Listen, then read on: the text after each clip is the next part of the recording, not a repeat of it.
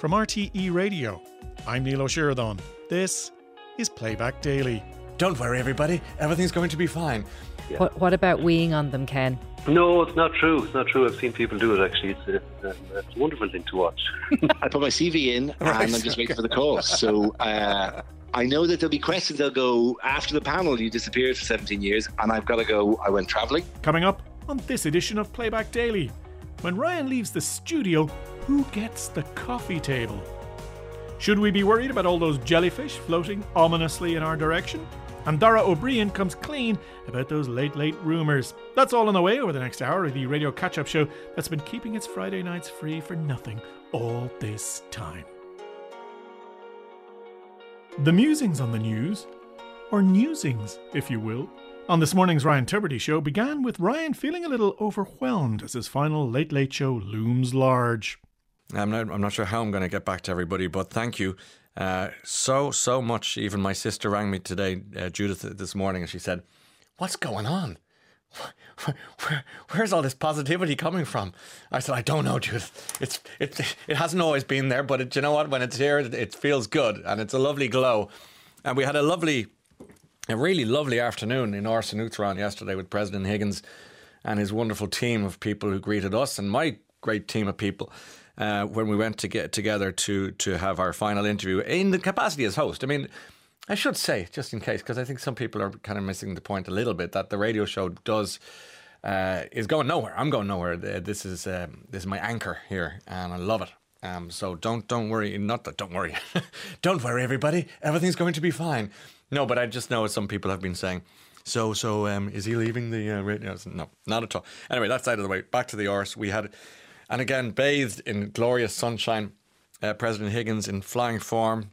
As I said to him at one point, your power of recall and for figures and numbers and facts and stories is really quite something.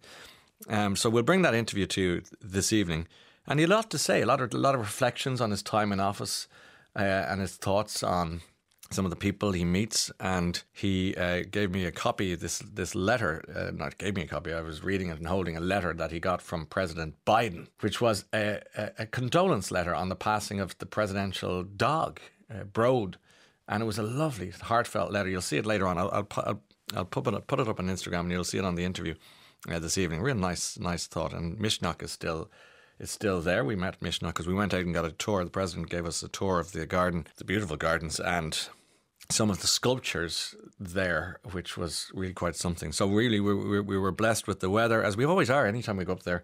And again, uh, with the with the president's time and insight, and like I say, you'll see that later on. We have a big big night planned tonight.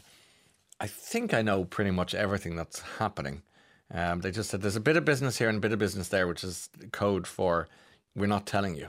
So we'll see. Uh, but uh, there's going to be some lovely reunions. We're going to meet some people I've I have admired and loved to meet down through the years, and you know we had our kind of international fun with Ed Sheeran and Michael Bublé and Hillary Clinton and Noel Gallagher in recent weeks. So, so I think we're going to shop local this week and bring in all our friends that we've known and, and have a sort of a, a kitchen party. Does that make sense? It's kind of like, you know, where all the good stuff happens. so that's happening uh, tonight. Look forward to your company uh, this evening. Among the well wishers, though, are some people who have nowhere to put their coffee mugs, and they seem to believe that Ryan is the guy that can help them out. A lot of people starting to, you know, pick away at the furniture and saying, Can I have that? Can I have that? I mean, it's just quite remarkable. Can I? Coffee table's lovely. Thank you. Can I have it? No. What? It's it's it's it's a set. Like it's not my house. I'm not, I'm not dead. Uh, anyway, it's Marcella's to do. Marcella Power, our amazing set designer, and her team um, are are you know they, they they make it all those those things happen and appear. But there is a nice story from Martin Caffrey who says he, he said I married my wife Brenda in August 1975. And when we soon uh, after established our own home, one of the first items we purchased was an oval shaped glass topped coffee table. We were both very proud of it. And it was beautiful, but alas, some four years later, it was smashed accidentally with a baby bottle just being placed on it. Some of the glass bottles, those old days, uh, once upon a time. Now, when we saw a coffee table exactly the same on your set, we constantly admire it, and my wife wishes that she had it. My request is should there be a redecoration of the set next season, which I'm sure there will be, and if it's within your ability, is there a chance that we could have it for our home? Well, you know, fair play for to you for the, for the chutzpah of asking for it. Uh, but I'm, it's not in my gift, unfortunately. Um, but but I wish you well, Martin and Brenda. Doris Heffernan says every night I watch the Late Late and we have the same remarks between our family. It starts with, it starts with one of my children saying, "Isn't that the coffee table uh, that we had years ago?" And we're 52 years married. And when we were beginning to furnish our first home, which we bought before we were married, we furnished and decorated our sitting room and got a coffee table exactly like your one. And we did it for a few years, and then in that time we had to replace the glass twice. And during that time Family was growing, three children. We said we better get rid of it for safety reasons. So every night, every Friday night, I should say, the conversation starts with texts arriving to tell us that you have our coffee table. And my husband had told him years ago he gave it to RTE. It's a nice memory, but thanks to you, our coffee table lives on. Who knew when the coffee table is sitting there and sparks such discussion? Oh, here's another one. Mary Hewitt, while you're at it. Question uh, Coffee table on your late late, do you know where it came from? We think it was our coffee table in our. Oh no! Now you think you own it. Amazing. So you don't not only just want it, you want it back. That's amazing. We think it's our coffee. Table. Wishing you every success, health, and happiness in the next chapter. Honestly, the barefaced entitlement of these people. Meanwhile, back in the world of actual newsings, Coldplay paid a tribute to Tina Turner. They did a Proud Mary performance in their, at their gig in Barcelona. Shall we have a little a little flavour of it?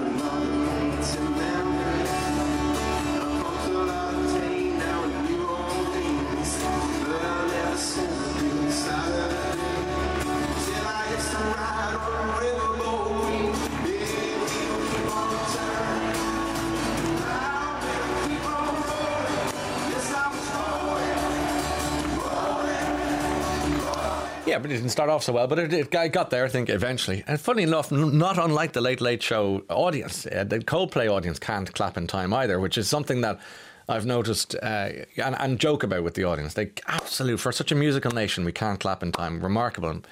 I often look at the band and say, "Isn't it? There they are." And we we, we, we try to mi- mimic the audience clap to, to see if we can get how out of time they are. And every now and again, they're in time. You go, we have a musical ear tonight, 200 musical ears. Um, but the, the Coldplay audience not far behind them.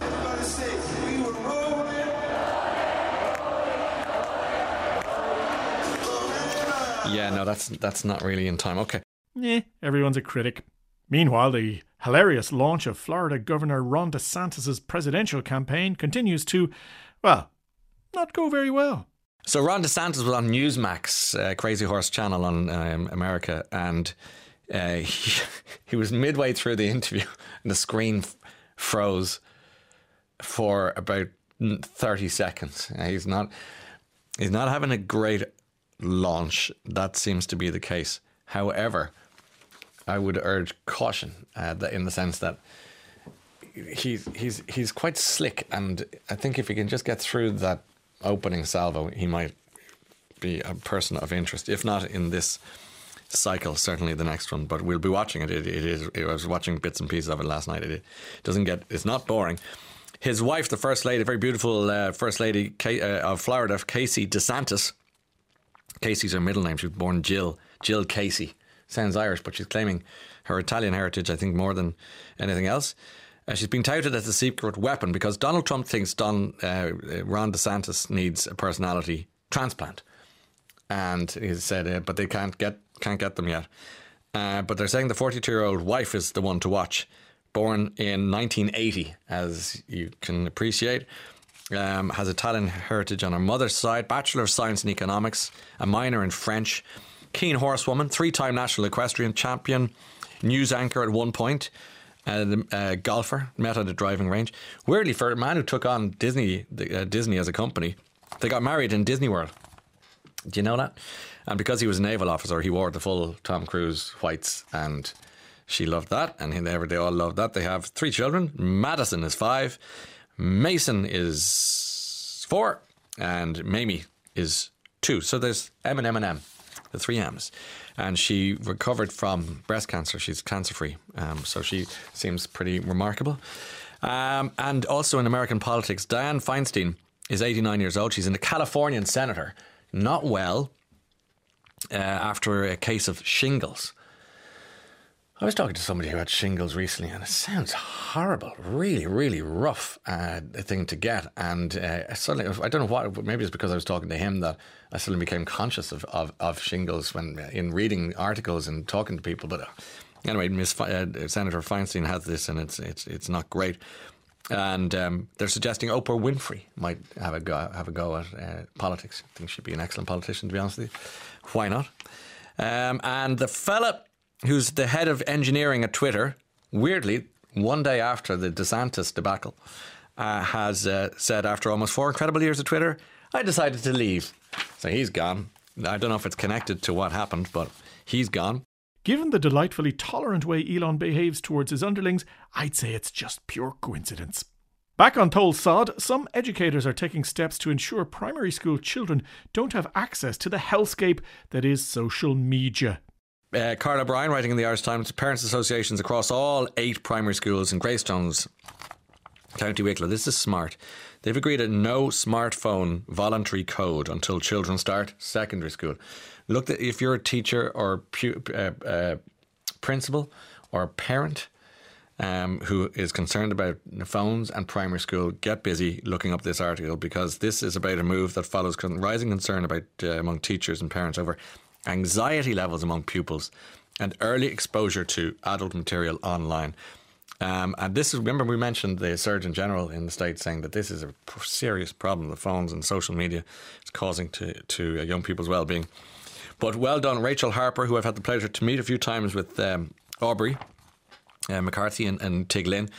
Uh, she she has led this initiative. It's called it, it, Takes a Village. She's the principal of St Patrick's National School, and they're trying to build a community of services to assist children, families, and teachers in need of help with issues around anxiety and children. Childhood, she says, seems to get shorter and shorter. Well said, and we feel a lot of children are not emotionally ready to maneuver a smart device. This is wise, wise words. And she said school principals were not anti smartphones or technology and planned to organise expert led talks for children in sixth class to prepare, prepare them for the possibility of owning a phone at second level. Well, that is really smart uh, and great approach to it. So good luck to, with that, Rachel, and everyone involved. And I'm glad it's been taken taken up by people. Ah, people, always there to be relied upon.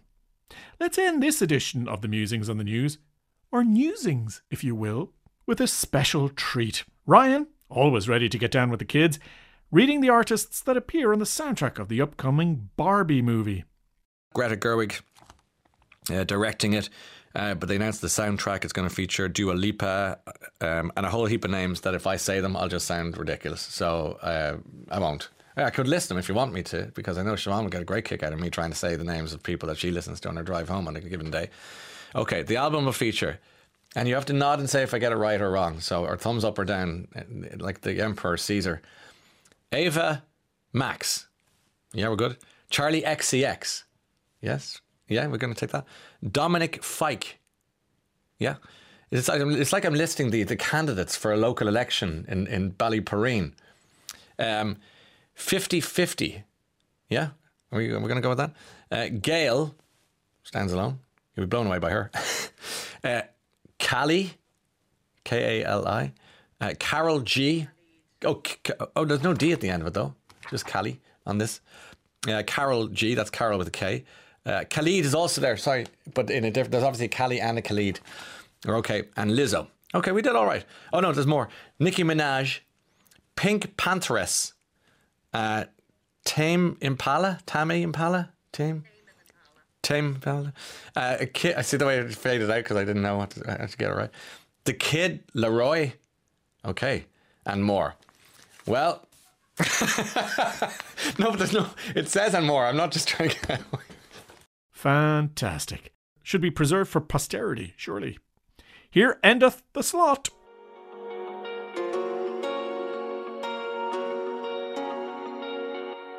The Women's World Cup kicks off in Australia in July, and today, with Claire Byrne reporter Evelyn O'Rourke visited the childhood clubs of two of the stars of Ireland's national team to see how the girls playing there now are inspired by the success of the women who'll be gunning for glory in Australia in less than two months. And you started, Evelyn, with the home club of the captain, Katie McCabe at Templeogue United. Yes, now I started there. Now, when you look back at it, we have to say she started first at her very local club in Kilnamanagh and Crumlin United when she was really, really young. And then she played with the boys' youth teams. And then her first girls' team, age 10, was at Templeogue United. So I wanted to go and meet the new Katie McCabes and hear about the players there and what she means to them. And Katie's Ireland's captain. She's had an extraordinary career. You know, she's a professional footballer, obviously. She plays for Arsenal midfield. She will be leading the Irish women's team out in their opening game against the host Australia. Big day. So she herself has talked about her roots, how she had to play with her brother in the boys' teams, and that she didn't even know that women could play football when she was really young. That's all changed now, thanks to players like hers you'll hear now. And these are some of the under 14s at Templeogue United who are huge fans of hers. Who's the famous star from Templeogue United? I know, Katie McCabe. And how exciting is it that she went to this club? She's our idol. She's really good. We can look up to her. Very good role model for the club. And why do you play football? Because like boys think they're so good and that they have more physical, but we're more skillful and we're just genuinely better. People think that girls can't play football, but they can. I play football because I like it. Fidelma, why football for you? Like, is this your main sport or do you play loads of sports? I play a couple of sports, but football is my main sport. So you play in a team and like you feel connected to everybody on your team. Now, one of the main stars of the show is Katie McCabe, and she started where? Templeogue. Does that mean a lot to you? Yeah, I've seen a couple of her matches and she's really good. Why is she good? What does she do with the ball? She's great at like getting the strikers into good positions and great passes. She's a really good player, yeah. Who's the star of Templeogue United? Katie McCabe. She's my idol. Why? Well, I always go to her matches and she's just so good and I got her signed autograph. And was she nice to you about it? Yeah, very nice. And what do you learn from seeing her play?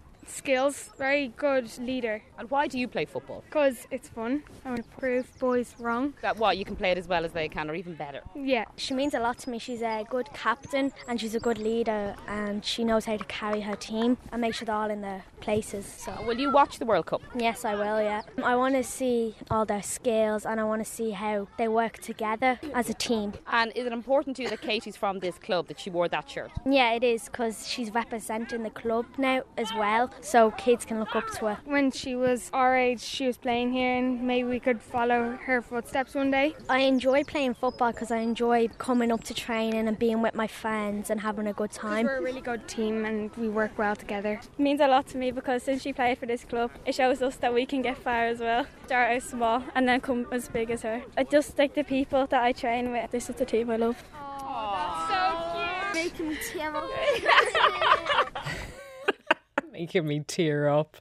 You went then over to Blessington Football Club. That's the home club for player Louise Quinn, another big name on the Ireland women's team. So who did you meet there? Oh, this was great fun. I went out on Wednesday evening to meet the under 12s team, and they're so excited about their connection with Louise because they had this really special event a few weeks ago. They unveiled a wonderful mural, a picture of Louise, right, which is right on the front wall of the club. So they are, you know, so proud about their connection with her. And again, I was told that Louise had to play with the boys when she first started, age seven and eight. She played with the boys team until 12 when you aren't allowed anymore, and then she moved on. Again, Louise has been playing magnificently, professionally for years since she graduated from UCD. She's a key part of the Bir- Bir- Birmingham squad now. But here I started with Vinny. He was Louise's first coach when she was seven years old, and she and Vinny's son Derek started training together. Vinny, Evan. when I looked up Louise Quinn, it said she started playing football with her friend Derek, whose dad offered to coach. And here's the dad. But what age was she? When she started playing with Blessington, she was eight. But she had done a bit of training maybe the year before that when she was six, seven. But I knew her from the time she started school, four and a half or five. She went to school with my son Derek, junior infants up. Being the athlete that she was, great sporty person, she loved football as it was every day, lunch break, whatever they had, they were out kicking the ball. So she would come down to our house after school. She'd walk down with Derek, out they go onto the green. So when you were coaching, were there many girls playing? No, Louise was the first to start. There were no girls' teams. As far as I know, Louise was the very first girl to actually wear the green shirt of Blessington. The athleticism was there from the start. Could you Yeah. see that Oh, in yeah. her? She was a great athlete, sprinter. You know, she was really fast. I could see determination. Obviously, she had skill. She had a huge will to win. Even if it wasn't just winning the match, she wanted to win her battle with whoever she was played against. At that young age. Yeah, absolutely. Incredible. she really, well, it's easy to say that, but it's noticeable now when you see her. Obviously, she's developed into this magnificent athlete now, but it started off at a very young age, believe me. Was it her height? Was it the speed for no, somebody tall? Uh, genuinely, it wasn't because at seven or eight, she was certainly average size. She wasn't really muscular either. She was quite thin and wiry, and she loved to get in and tackle. You know, particularly against the lads. They'd run away, some of them. So you'd be on the sideline laughing to Yeah, yourself because you'd yeah. know they've underestimated her. Totally. Yeah, you'd laugh even before the match. You'd see the manager smirking. Maybe you knew they were going to get a rude awakening. Yeah. I mean, you must have enjoyed watching her journey. It must give you Lovely. such pleasure. Absolutely, it, it's incredible, really. But it's great. I mean, it just shows you in a small community what you can do. Blessington is very lucky to have Louise as a sporting ambassador. It was just beautiful. you were her first coach, really. I was, yeah, yeah. I was lucky to be her coach because he didn't. She didn't need a lot of coaching, to be honest. You'll be shouting at the TV. I'll be shouting at the TV. I The whole will. country will. The whole mm-hmm. country will. That's the truth of it. Now, the team you met at th- training there, they're under 12s and they're all really enjoying their football. But what do they have to say about it all? Oh, just like that gang in Templeogue United. You know, they just talk about joy, Claire. The, jo- the joy they get from playing. They love showing the boys. They kept saying that that they're just as good as them, if not better. The competitive edge is there. They love building on their skills, and that is why Katie and Louise and the rest of the team is so so important to them. So here we start with JP, who's their coach. He introduces me to the girls, and they tell me more about their football training. Okay, girls, let's get our warm up done. In twos, straight out, Cara, take them out nice and slow. Lots of movement, get the arms going, get them Put to the halfway line and back. So get the blood going. JP telling me exactly where we are now and who's training here. Well, we're up in Bleston Football Club. Today training we have the under 12 girls. Now, the big thing about Louise Quinn is that she played with boys because this is really a growing sport. That's right. There was no girls team in Bleston Football Club when Louise was here. So these girls are here with us today. They're the first girls team to come out of the academy. I've had them since they were five and six. Ah, you're kidding me. Yeah, yeah. I've 18 girls now on my team. Louise is what, 30, 32 now, right? Yeah. She was on her own. Look That's at the growth in that time. Yeah, absolutely, and it's needed in club. The GAA have lots of girls teams, so it's nice to see you now the soccer club are starting to get more girls teams. So, how many girls' teams do you have now in Blessington? We've so we've two girls teams and we've girls in the academy now. So we'll have another team coming out of the academy. Hopefully, in the future, we can get more girls teams in the club. You talked to any of the girls in our team, and it's all Louise Quinn this, Louise Quinn that, and we're down in Tallaght. We're supporting the Irish team and screaming at Louise. And after every game, she'd be coming over to them. So like the influence is unreal with our girls. You know, when they see Louise and the career she's had, there's influence there. Can travel the world playing football. You know, and it's it's, it's brilliant to see. Okay, you're going to bring me over to introduce me. They're hard at work here doing their trainings, Passing and moving. Go on, pass to me. Pass to me. Go on, go on, go on. I'm Kaylin and I'm 10. I'm Penny and I'm 10. I'm Owen and I'm 10. I'm Holly and I'm 11. I'm Cara and I'm 11. I just like football because I think it's fun and then it's also like I like the competitive side of it. The same as my friend Holly, competitive side, and for my dad, following his path. What position do you like to play in? Goalie and right mid. Why do you love playing your football? Because my brother played it and I wanted, because he was really good. What position do you play in? Right mid. Run up the fields, basically. Well, I love playing soccer because it's really fun and it's great exercise. And did you know the rules? Were they playing it at home or was it something new for you? Um, it was kind of new, but my dad was the manager of my brother's team, so he kind of taught me. The under 12s girls football team at Blessington FC from Evelyn O'Rourke's report on this morning's Today with Claire Byrne.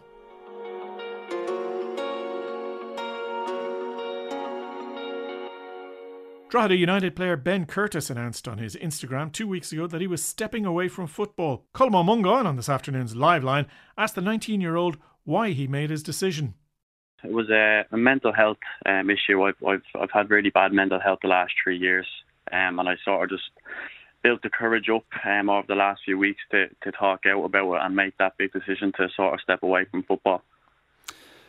And when you say it was a mental health issue, what kind of things were you experiencing in your body leading up to you making Mhm. this decision? Was it, you know, turning over your stomach? Were you anxious? Were you just not able to get out of bed? What What was it that made you Yeah. realise that this it was time to just call it quits?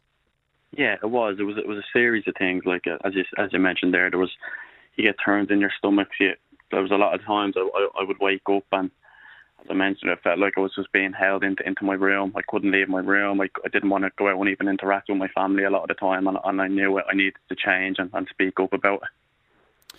And when did you decide that ultimately the thing that had been a huge consuming passion for an awful lot of your life was the, something that was actually driving this anxiety and having this effect on your mental health? Yeah, well, yeah, it started three years ago. Um, when I when I first signed my professional contract at 16, um, I, I knew uh, well there and then that it was something that I, I didn't want to do. Um, but you know, I felt a lot of pressure on my shoulders. Um, we had five kids in the family. I'm the oldest of five, and I just sort of wanted to be a good example for for the younger ones and for them to look up to me. But um, I thought if I sort of stepped away from it and you know, didn't I didn't want to look ungrateful for having that opportunity at 16, obviously to sign a contract. So I just I didn't really have any courage at all to speak up about it because I didn't want to feel weak and show any signs of weakness to them. Sure, because you know, not signing a contract, I'm sure you probably realised there were other people you'd come up playing underage with all along who weren't going to get that opportunity. So, exactly. yeah, was it difficult in signing that contract? Is that the kind of thing you were balancing in your head? Yeah, exactly. Like I think for me, what I sort of felt like was I think if, if everyone was looking in and you're seeing like, you know, oh, Ben's after being offered a professional contract at 16, it's, you know, you'd think he, he'd have the world in his hands. And obviously there's so many kids out there that would have loved to have been in my shoes at that time. But I, I sort of knew it wasn't for me. And I think if I didn't sign, I would have felt, you know, like I was looking a bit greedy or, you know, why I wasn't taking that opportunity. And um, when, as I said, so many other kids in my position would have loved to have been there. But, um, yeah, I, I, knew at the time when I was signing at that, even at that age, then three years ago, I, I, it wasn't something that I wanted to pursue at all. And what got you across the line with signing it? Was it just that fear and I suppose that negative sense, or day to day, did the pleasure other people took in your sport give you enough of a short term boost to keep you going playing? Yeah, um, I think a big one definitely, and you know, I have to be honest about it, was my dad. Like he, he's a massive into football, and I think at heart he he always wants what's best for us. Um, obviously, I'm his oldest son, and I could see how happy it made him knowing that I had that offer there to sign that contract. And I, I, I felt like I just, if I didn't sign I would have really let him down. Um, so that played a big part on me sort of making that decision just to sign it and just, you know, try give it a go. But I knew, as I said, I knew there and then that it wasn't something I was going to pursue. And after that, I sort of went up to training every day, really not wanting to go at all. Like, and did you spend a lot of time when you were first thinking about three years ago of maybe yeah. giving up?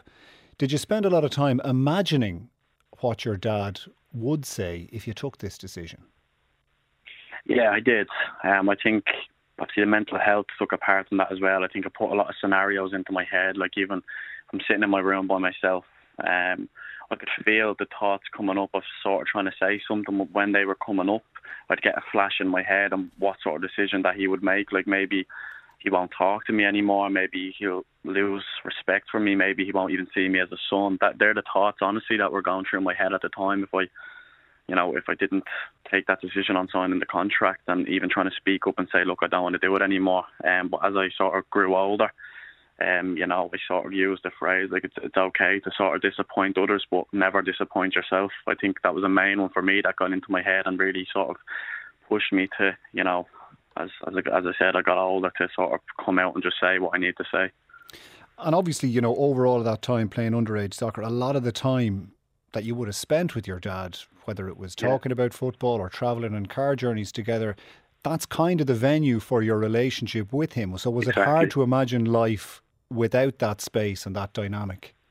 Exactly. Yeah, it was uh, as you said. It was a lot of our relationship just would have actually just been football. It would have been the car journeys to away games. It would have been watching games at home together. It would have been him dropping me off to a match, him collecting me from a match, bringing me to train. And so it was. It was. It was very hard to imagine myself not playing football and having still having that sort of nice relationship with him. I, I really didn't think it was going to be the same. But you know, since coming out and speaking up about it, I have to say he's been absolutely amazing. Like the support that he showed me, and you know, sort of saying like, "Look, I'm, you're my son first before any footballer." Like, and that was really nice to hear. Like, you know what I mean? And do you think he was taken aback by how long you'd been thinking about this and why you were reluctant to tell him? Yeah, yeah. I think yeah, him and my mum were the same. Once I sort of came out, it was I think that both of them nearly felt like guilt and not knowing like could they have done anything better or why they didn't ask me much about it. But as I said, look, mental health is one of them things where, you know, you really you really don't see it in people. Like people put on these brave faces all the time. Um, you know, and I did that. I, I didn't show any sort of emotion or nothing like that. So they, they wouldn't have had any idea. But I think they sort of did feel guilty um, and stuff, which I really didn't want them to feel at all. But um, no, they've been they've been amazing since obviously coming out and saying what I need to say. Ben Curtis telling Colm Mongáin on this afternoon's live line why he had to step away from his professional football career.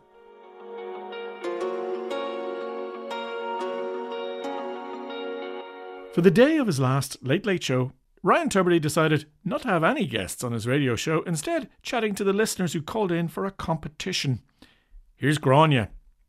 I'm in a great form today. I'm so excited to be speaking to you. I can't believe it.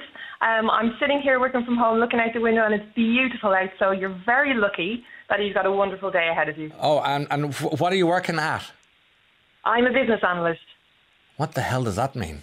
Don't ask me because you can ask five different business analysts and they'll all do different things. Amazing. So, uh, is so it? you've, you've got this nebulous. You know, I'm a business analyst. Sounds important, but having a monkey is what you do. You, you, you just obviously summed it ana- you analyze businesses, do you? I analyse business I requirements. it. I I knew. And you, you not very exciting. are you working from home all the time, or what's happening? I'm fully remote. Since COVID, I'm fully remote, yeah, so it gets a bit boring. However, I get to look out at a beautiful park in front of me, and it's so wonderful out today. Everything is so green. I'm very lucky. Do you miss the cut and thrust of working with human beings and having the crack? I'm, I miss it so much, but I call my colleagues on a daily basis, so I do have a good chat with them. Um, so I do miss that part of it. But look, it is what it is. I get to spend more time with the kids. And how how how many kids have you got? How old are they? I have two children. Sebastian is 10 and Matilda is 5. Great names, I must say. I have to say, Sebastian and Matilda. Freaking Gronia head revisited. Now tell me, um, who's with you today? So my partner Simone is with me. So he works from home on a Thursday and a Friday as well. So the both of us are here, and we, we tend to treat ourselves on a Friday morning to a, a croissant. So Oh. we're looking for that forward to that at 11 o'clock. What's uh, what's he up to? What's his gig?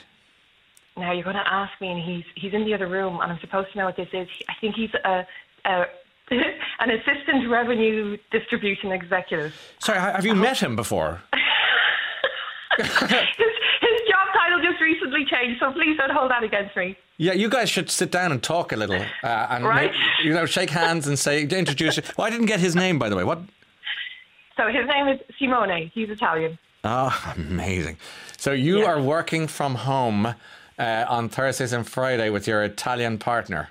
Yes, exactly. Get much work done? Looking, uh, we do. Well, I have to say he's he's more of a head down than me. I like to have a bit of a chat, but he likes to just tell me to get lost and get on, get on with his work. Okay, um, and uh, Sebastian and Matilda are at school, so that house is free. yes, And yes, they're you- at school, so a, big shout out to them for later on when they, they might be able to hear this. Tell them I said hi, and and I'm so happy that you got in touch with us on, on, on this lovely Friday morning. Um, like I'm, I, I can't even tell you how excited I am, and especially to be talking to you on your last late late show tonight, which I was speaking to your researcher and I said you probably won't be crying because I don't think you're a bit of a crier, but I'm the biggest crier ever, so I'll be emotional for you. Well, that is really, I mean, given that we don't know each other, I find that really lovely. And, you know, you're funny you should say I'm not really a cry. I, I, I can, I, I always say something happened in my eyes sometimes. Like, this, I, my eyes are stinging. I don't know what it is. I come from probably a vintage of, of men uh, that don't cry much, but when I do, it's it's pretty intense, and I try. I, I think tonight will be a battle because I, I have to wear Really? this this mask uh, all the time because if if I if I It's let it all out, yeah, if you, you It know, is difficult. it is because you you meet people with these stories and and you know you want to of course you want to. Now when the interview finishes we'll hug and do stuff but I don't want to be over the top on air and, and things like that so you just want to let them shine and tell their story. So but you make a good point. I think tonight will be will be full on and I'm, but I'm so happy that you're here because I'd love to I'd love to feed you and your family tonight. Oh, that would be absolutely wonderful because we love to eat. good. What would you order from for for takeout tonight now if you were to So win? okay, so because uh, I have an Italian here beside me, Yeah. we don't take we tend not to get Italian food. And Friday night's actually our pizza night, so we do homemade pizzas on a Friday night. However, However. if we won these, uh, our our takeaway of choice is actually Indian. uh, uh, yeah go on more detail please So I mean, I don't know what more details you want. I mean, everything is just amazing from an Indian. So you got we chicken? have a particular favourite. Uh, no, we stick to vegetarian actually. okay even better so give me an- one dish before I We do love sag paneer. that'll do me so fine that's spinach and paneer. So you know, paneer is cottage Indian cottage cheese, which is absolutely delicious. I'd highly recommend it. Well, listen, I obviously I'm not going to eat that, but I wish you well, and I hope it's delicious for you and you enjoy it all. No, I, I you. I, I'm going to try everything now that I'm I'm, I'm out the door here. Okay, now, Grania, uh, I need you to do something for me. Just pick a letter uh, between the word the letters F, O, O, or D. So it was the first one F for sugar? No, it's actually F for for God's sake. We'll go for for God's sake then. Oh, excellent. F is a great choice. what cheese beginning with F is the chief ingredient of a Greek salad? Feta. Oh, yeah, I thought you'd know this. Okay, here is a clip. Uh, Brad Pitt's character Tyler explaining some of the rules of this 1999 movie, beginning with F. Fourth rule only two guys to a fight. Fifth rule one fight at a time, fellas. Sixth rule no shirts, no shoes. Seventh rule fights will go on as long as they have to. Any idea of the name? So is that Simone's favourite film? So it's Fight Club. Wow, Simone.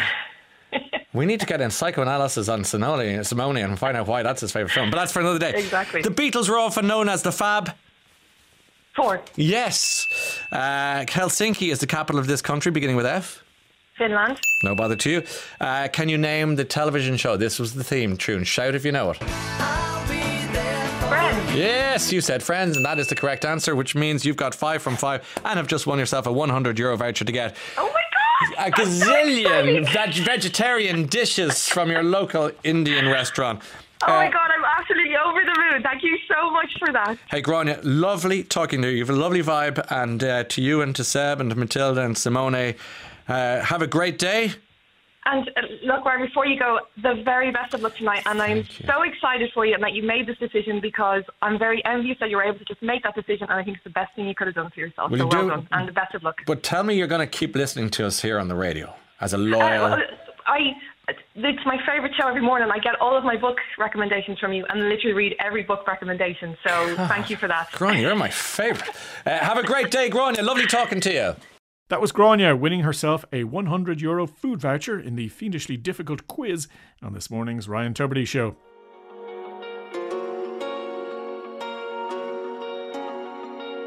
One of the traditional summer meltdowns we like to have here in little old Ireland is the fuss when it comes to sea swimming and the deadly menace of jellyfish. This morning, Claire Byrne spoke to documentary maker and underwater cameraman Ken O'Sullivan in hopes that he would allay our fears. Are they dangerous, these guys?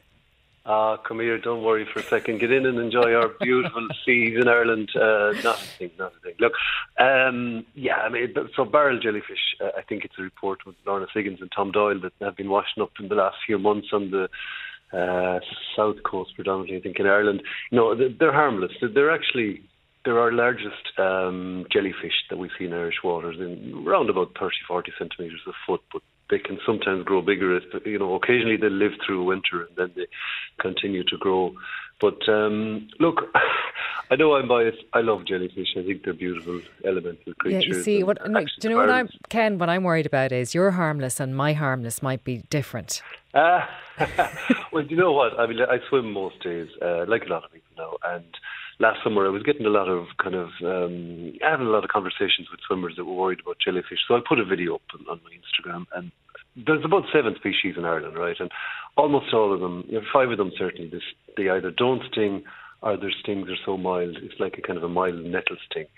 So the two to be worried about are the Portuguese men of war, um, which you'll always see because they have this air sac which they use as a sail. Now they were only first seen in Ireland about four years ago, perhaps, um, and they're very rare. The more common one that will sting you is the um, lion's mane jellyfish. Now usually that's kind of east and southeast coast. So the last few years we've seen them on the west coast. But look, you know, talk to your lifeguards. You know, if you're going to a beach, they'll be getting reports. Just just keep a lookout for them.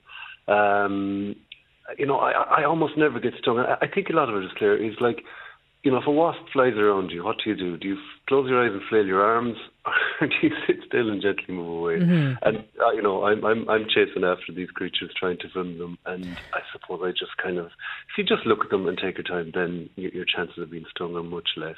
Just ignore them.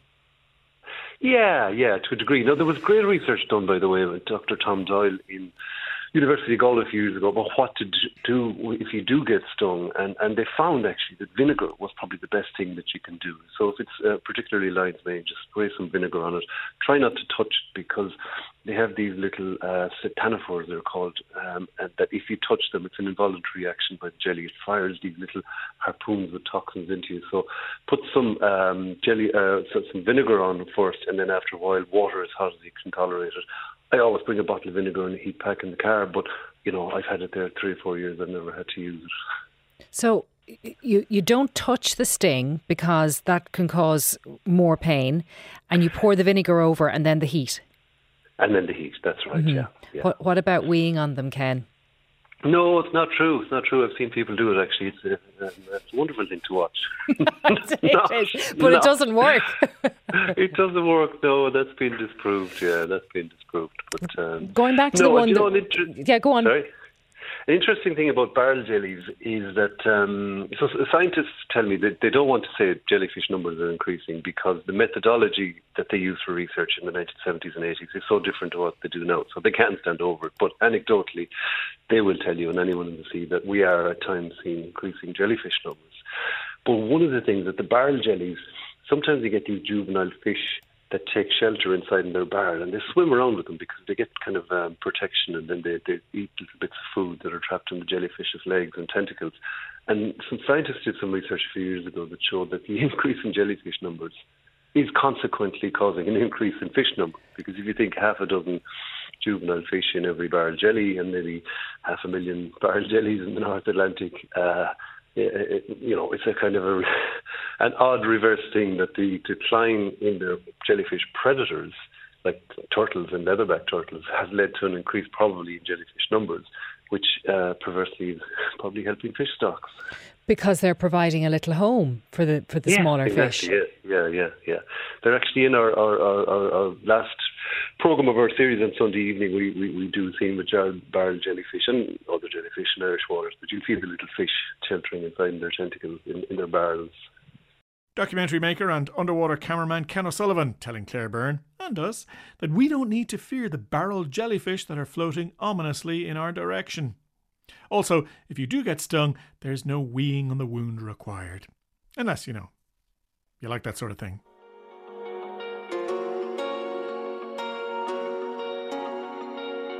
Wicklow's favourite comedian, Dara Ó Briain, spoke to Ray D'Arcy this afternoon about Time Wasters, his new podcast, and also about those Late Late Show rumours.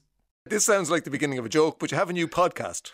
I do. I do have a new podcast. Yes, yes. I do. Uh, it's on Audible, and it's a, essentially a panel show. It's called Time Wasters. Right. The uh, and it is about basically we get it's, it's uh, me and a couple of comedians most of the time. The uh, and we go through what are the things that you've wasted most time on in either small chunks of time, mm-hmm. um, medium chunks of time, or like months and years of your life. Right. Okay. Yeah. And the joy of it is because we do that. Like, I mean, obviously, comedians are able to do a million things that they find irritating. That's kind of what we do. Uh, about like, oh, this little thing. I, I, why do I do this? Why do I have this terrible habit? But we found that once you say to them, "What have you wasted years on?" Suddenly it gets a lot more reflective. Um, and I, you're there going, "Oh my god!" Somebody will go, "Well, you know, my relationship, you know, broke up, and I and I and I, I say I didn't have take another. I didn't get another relationship, yes. but I thought they knew it." And you, go, "Oh, I wasn't expecting this. Okay, this is a, this is a dramatic change in tone." So, so, who, so, it starts who, off with, with, with, little irritants like you know, yeah, exactly, know, bank yeah. apps or something like that, and, and exactly. Then, oh, why do I spend why do I spend so much time on Twitter? Why do I spend yes. so much time on you know do yeah. whatever these these yes. kind of things? Is ridiculous. Um, why do I spend so much time stopping movies I'm watching in order to find out the name of the actor in the scene that I'm seeing whose right, name I can't remember? right, yeah, yeah, yeah, that, yeah. that, kind of stuff. Like, is, is, that your so is that your time wasting? No, no, no, no, no. Yes, no. no, no. I, I don't. I, none of my time is wasted. Ray. None. Everything is part of the rich tapestry. The rich tapestry of life and all.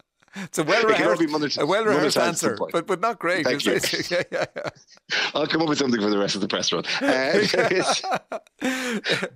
because yeah, yeah, yeah, I, yeah. I was thinking today, uh, like this is a thing left over from my youth, but like I, I put on, I was coming into work today. It's a really nice day here in Dublin. Uh, short sleeves for the first time coming into the office, and I thought I better match them up with runners, right? And I have these bright, bright blue runners that I only wear on holidays. And I, I, I put them on, but I knew I wasn't going to wear them into the office. They were just too, you know, they were too noticeable. Yeah. You know? yeah. And absolutely. that was a waste of time. I knew I knew before I tried them on and looked in the mirror that I wasn't going to wear them. But, but, and I do that constantly. You know, you, you what what do you think is going to happen? You're going to look different. One day you're suddenly going to look different. It's all going to match. The, it's all going to work. Uh, uh, probably the most of the time is, is the pause I spend when I say to my wife, "What should I wear?" And she's like, "Goes." in 20 years, I have never I've never suggested what coat or jacket you should wear. Stop asking me what coat should I wear, what jacket should I wear. We just we'll just buy a number of jackets of different tog and just wear the one in terms of the. Is that you? Know, you? spent, so you have a uniform a nearly? Do you? Do you have a uniform? No, I'm not, I'm not quite, but I should because I do go. Oh, I sat at the door going, "Oh, is this going to be good, or am I going to? Am I regret not having it, or will I regret having it?" Yeah. Uh, and I spend a lot of time doing that. I spend yeah. a lot of time just weighing up the. Is it? Can this jacket be wrapped around my waist if it becomes if it becomes too warm, or will I be? Will I feel like oh the, the sharp tug of the cold if I don't wear it? Yeah, I do that a lot. But yeah. Now, now but, it, but, I'm surprised that you haven't had a podcast before this, But you've been on numerous. But but you just yes, of course. Yeah, yeah, yeah. yeah. And, well, why, why now? Why now? Well, interesting because I think the uh, this is much more like doing a panel show. It's much more like a, you know, uh, a format that we're doing, so it feels a bit more like what um, you know, doing mock the week. Yeah yeah yeah, yeah, yeah, yeah. But whereas any of the other ones where you go right, well, here's a passion I want to talk about. I watched all that that whole world explode and go, Jesus, if I had 200 of them already in the can, it would feel like I could now step into this world. But I feel like it might be, you know, there's so many of these ones where people go, well, I've done, I've interviewed a million people about what their favorite, yes. you know, yeah. things like is or what they're, you know, and or the five things they would bring with them to, and you kind of go, oh my God, I can't enter this market now of all things. So this is a, this is a slightly different thing where it's a it's a uh, it's a very much a format show Right. So it's like a piece of which, which, rather than a long interview. Which brings us nicely on to Mock the Week, which which was rested, I suppose. God rested so. Yeah, God was it axed yeah. or rested or, or, It was always it was canned. It, it was, was, canned, canned because right. they ran they ran out of money. They, yeah, they, okay. I know they ran out of money, but they we're not in a uh, in a shiny floor studio show kind of uh, world anymore. So they they wanted to put it into drama, and it's TV right. slightly different now, and they just have less money, so they so went. Interestingly, we've not even got to the bit where we will be doing another one yet from when they now did the last one. So so we'd only be doing another mock week next month. Oh, I would see. be when we right, do it. Okay. So I've actually had no sense of you know no sense loss, of loss, loss, yeah. at all. Yeah, to be honest, it's got me gigging all the time. So, so it's not really been a thing. So, but the, the streamers are making shiny floor things, aren't they? And uh, uh, is there an American version of it? And where did it originate? Who who owns? Well, the... there is. Oh, the American version of Mock the Week. Yeah, the same producers who are doing right. it, and yeah, and so they went over to do one there. And the man kindly rang me, the producer Dan rang me and said, "Yeah, we won't be." And I said, "Yeah, of course you won't be using me for the American version, but that's yes. absolutely fine." So, and also because people go, "You should bring it back," and I go, "We said goodbye for eight weeks." Then we did one in tuxedos where we did a, um, a compilation with "We'll Meet Again" by, by Vera Lynn right. over like a slow motion. For we can't come back. Yeah, you meant just, it. Yeah, yeah, yeah. We really we had both hands on the teeth. I mean, we properly took every bit of emotion out of that thing. You can't then turn back like like neighbors turn around three months later and go, "Oh yeah, we're back." Remember that? that yes, kind of yeah, funny. yeah, yeah. But the, the only thing I'll say to you is that, that we live. We, it's a, obviously a, a different world, and, and that maybe if the American version of Mock the Week is successful, then they might want to do a UK version. They might look. They might, and they might in that context, exactly in that context. Look, if they did that, they'd come to me and I'll, I'll, I'll see what the story is. Yes. But you know, I have a kind of an element of I wouldn't want to. I wouldn't want to do a bad version of it. I wouldn't want a cheap version of it. And it ended very nicely. Okay. So okay. Nice I memories. I have nice memories. Okay. Yeah, exactly. Yeah, yeah, yeah. So Now- I don't need to chase it. Uh, Before we leave television, your name was uh, bandied about when uh, they were talking about the replacement for Ryan Tubridy. Look, I'm very excited. aware I of put, I, put my, I put my CV in, Right, and I'm just waiting for the call. So uh, I know that there'll be questions. They'll go after the panel. You disappeared for 17 years, and I've got to go. I went travelling, uh, and hope that they'll go with that. So fingers crossed. Fingers Uh, could be my big chance. The- Uh, is it- is it- so, like, was there a call put in, or is it no, just no, no, no, there never no, was. No, no, there never was. I mean, years ago, they asked me to do one of the one of the chat shows years ago, but um, around the time whatever transition was happening, possibly a little bit after Ryan was coming in, when the, uh, maybe Saturday night or Yes, something like that, yeah, I, I got asked. Well, my interest was it, it was was uh, was tested in that, but I have gone so far into just doing live into tours, and so for me, it would be a straight of if if I did this, that'd be. 40 nights, Friday nights I couldn't spend in theaters Yes. and and I'm so far down that road now that I'm just I'm I I would I couldn't wouldn't give them up for the world. Like the uh, it was I mean it was always in a would you do 40 late nights or 40 Vicar Streets? And I'd absolutely never give up the 40 Vicar Streets. So the uh, and that's, you know it, I mean yeah, maybe yeah. when maybe when I maybe there might be a point where I'll do a bit more broadcasting if I get tired of the travel and everything involved but it really felt like you get one shot at this to really go for it. And I you know went for it as much as I could Dara Ó Briain telling Ray D'Arcy about how he managed to swerve the Late Late Show and his new podcast, Time Wasters, this afternoon.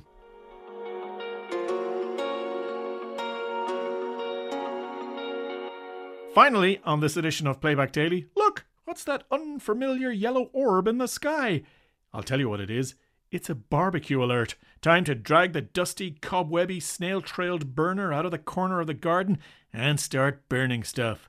Claire Byrne asked Donegal chef Brian McDermott for his top barbecue tips. Once you get that barbecue out, you got to clean it because it's been lying in all year. So uh, I'm a fan of traditional barbecue, but cleaning it's important. And the best way to clean it is literally take out the wire rack and put some bread soda into hot water and get a wire brush or get one of those skewers and scrub it because what happens because bread soda is alkaline, it actually breaks down the grease much better than any Cleaner. detergent out there, let's be Mhm. honest. Uh, and that'll clean it for you. Rinse it off in hot water. And then once you start to light it, we know that heat kills bacteria. So that'll also help in that process as well. Okay, so we have cleaned it now and it's ready to go. Yeah. Safety then. Let's let's talk about that first. Yeah, I think in the preparation, you know, I'm a big fan of prep and What does that mean? It means plan what you're going to do. But guess what? With Irish weather, we don't plan because we see a good day and we go, yep, let's barbecue. Three people go in different directions looking for sausages, burger, all the crap of the day. So we're going to touch on that later. But I, I think, you know, the safety is prepare the food in your kitchen. Keep it cold if it needs to be cold. Only bring it out last minute for a multiple of reasons because it's it's warm outside and the food will heat up, which is where bacteria start to grow. But also keep keep washing your hands in between preparing particularly the raw food and then moving out to the cook because what happens is you tend to run in and out don't you in and out of the house so i think decide what you're doing prepare keep chilled as long as possible have a table the side of your barbecue move everything out and then say to yourself right what am I going to start cooking first? Because let's be honest, the vegetables don't need cooked first. The Mhm. meat needs to be cooked first. And just make sure logically in your head, you know what you're about to do and stay with that barbecue and throughout. I always live in fear of somebody getting a used marinade bowl that you Mm. had the chicken in and dipping into that because that's a Yeah, recipe for a- disaster. And it happens. And if you're an invited guest and you see it happen, you're like, oh, no, I'm not having the chicken because you've just seen it happen. Which is why in the recipes that I've done today, I talk a lot about brushing on the marinade, holding a little back, but making sure you brush it on. Not pour it because if you pour it in and it ignites in the flame, tends to be oil based. That is dangerous. And it also creates that sort of char burnt color on the outside. And we know things like chicken with bone in them, they need to get thorough cooking. You know, Safe Food have got great tools out there and online for cooking to 75 degrees. Use a thermometer if you have one. If you haven't got one, I would say it's one of the best investments you'll ever make for now or for Christmas dinner or roasts or anything. And if you don't have one of them, cut into it, make sure the juices are running clear, particularly in poultry. Mhm. Chicken on the bone, would you be tempted to cook that a little bit before you bring it out to the barbecue in an oven? people do. What I do is I slit the top of it right into the bone because that speeds up the cooking. It also allows the penetration of the marinade, which we're using lemon, thyme, black pepper, sea salt for a chicken, down into it with the oil, and that will just make sure that you're going to cook it quicker. But if you are going to cook it at home, I say poach it. Put it into just some water and a bay leaf and a little bit of black pepper and just poach the like of chicken thighs or drumsticks. Maybe that's what you can afford at the minute. And if it is, they are beautiful and gorgeous. You're poaching it for about 35 minutes. Just remember, poaching's not boiling. Boiling is the rolling of water. Poaching's like a glass of lemonade or sparkle. Light bubbles, 35 minutes, and then let it sit there in the morning time, you know, and dry it off. Then brush on your marinade. It will keep it tender, juicy, and it'll make sure there's beautiful flavour and proper cooking. Yeah, proper cooking. You see, then you don't have to worry about that side of it when you're barbecuing. That Yeah. little bit of panic is gone because It you is, know it's yeah. been it's been cooked. Now, what do you recommend when it comes to the barbecue? You talked about three people running in all sorts of directions, going for the sausages and the burgers and so on. And we don't want too much food. We want the right amount. No, but we do cook and overcook because we go, we see the, the barbecue deals, we pick up the packs, we come home, we go, oh, I've done it again. You know, I've got spiced burgers or sausages. So I say pick about two meats and no more. A couple of salads, a little bit of vegetable and potatoes. So let's say you've decided upon that. I'm going to throw into the, the mix today and say, have you thought of lamb? Because it's in season. Most people go, oh, no, not lamb. Are you thinking lamb burgers, minced? No, I'm talking about maybe a half leg of lamb, or if you can afford it, a leg of Irish lamb. Get it butterflied. What does that mean? Either get your butcher to do it, or it's just opening it out so it's nice and it's even. What I tend to do is I, I'm a big fan. Barbecues need marinades. We're talking here Irish rapeseed oil, rosemary from the garden if you have a little pot of rosemary, some Irish garlic, sea salt, black pepper, mint leaves, and the zest of a lemon. Mix that up in a bowl, brush it to the inside of your lamb, and if you start cooking the lamb and keep with it, turning it, remarinating it. It is the most succulent, gorgeous thing. And then pick up a naan bread or pick up some of those little folded flatbreads, pita pockets, that with a bit of slaw and, you know, a minted yogurt. All of a sudden, someone's going, wow, you should have seen the barbecue we tasted. You know, it's different. And when you're cooking that lamb, is that low and slow? Yeah, well, the thing is, if we start the cooking the process on the barbecue, you know, it, it's important when to add meat to a barbecue. So, if, you know, now we're going to talk about gas versus charcoal, but there's always a cooler zone that you need to find in your barbecue. If it's a gas one, you'll turn it down. Start it, you know, on a higher heat to seal it. Same as if you're pan frying or in an oven. Every bit of meat is about sealing it. What does that do? Seals in the goodness, the juices, and it makes sure it stays beautiful and tender. When you do that, okay, it's not burnt, it's charred, it's caramelized, it's beautiful flavour. It breaks down the fat of the lamb. Turn it over, do the same on the other side, move it to the side, and there's enough heat then that's going to start to cook that slowly through. Don't force cook it. Don't start poking it. Mm-hmm. How often do you look out the window and you see the other half going, bursting it, you know, and that's like bursting the, the liffey. The water will run out and everything will get dry, you know, yeah. that same's going to happen. I know, I just, I, that scares me doing something like lamb on the barbecue. I just don't feel I could get it right because I just, what I don't like about barbecuing is I find it hard to control the temperature. Yeah, and that's if you're using a traditional, authentic char barbecue that is a kettle, which is your round one where you're, you know, you're chucking in your charcoal, you're waiting two hours for it to light because people forget. Light a small amount of it in a tin bucket or some of those ready-made small barbecue, and then pour that in, and that will speed up the time by probably twice as fast. And then wait until that charcoal has gone to two thirds of a grey white colour because when it's still black and there's still a little bit of flame, that's not the time to start cooking. You want to cook it out. There's more heat at the level where it's almost burnt out. You think you've gone too far. No, two hours later, we're sitting using the barbecue for heat at 10 o'clock, aren't yeah. we? Because it's still given plenty of heat. And you prefer the charcoal, do you? I think that's barbecue and I think that's authentic. But, you know, you know the downside to that is it can be messy. And you're right what you said, the, the heat is difficult to control. So I would try and put a half side of it where there's more charcoal. And then as it cooks, push it a little bit to the right hand side. That's my cooler half. So when I've sealed the likes of my lamb, push it over there, it'll continue to cook on through. And if you are scared of the leg of lamb, lamb steaks. Little lamb cutlets, beautiful. They're just an alternative piece of difference. Maybe that's with your homemade burger. You know, that could be your second option. And rather than purchasing a processed burger, takes about 20 minutes to get some minced beef, fry onions, get it in there, salt, pepper, nutmeg, breadcrumb, and egg. Shape them, put them into the fridge, and you've got these beautiful big homemade burgers. Some great barbecue tips from Donegal chef Brian McDermott on this morning's Today with Claire Byrne. You can find all of Brian's barbecue recipes on the Today with Claire Byrne webpage on rte.ie.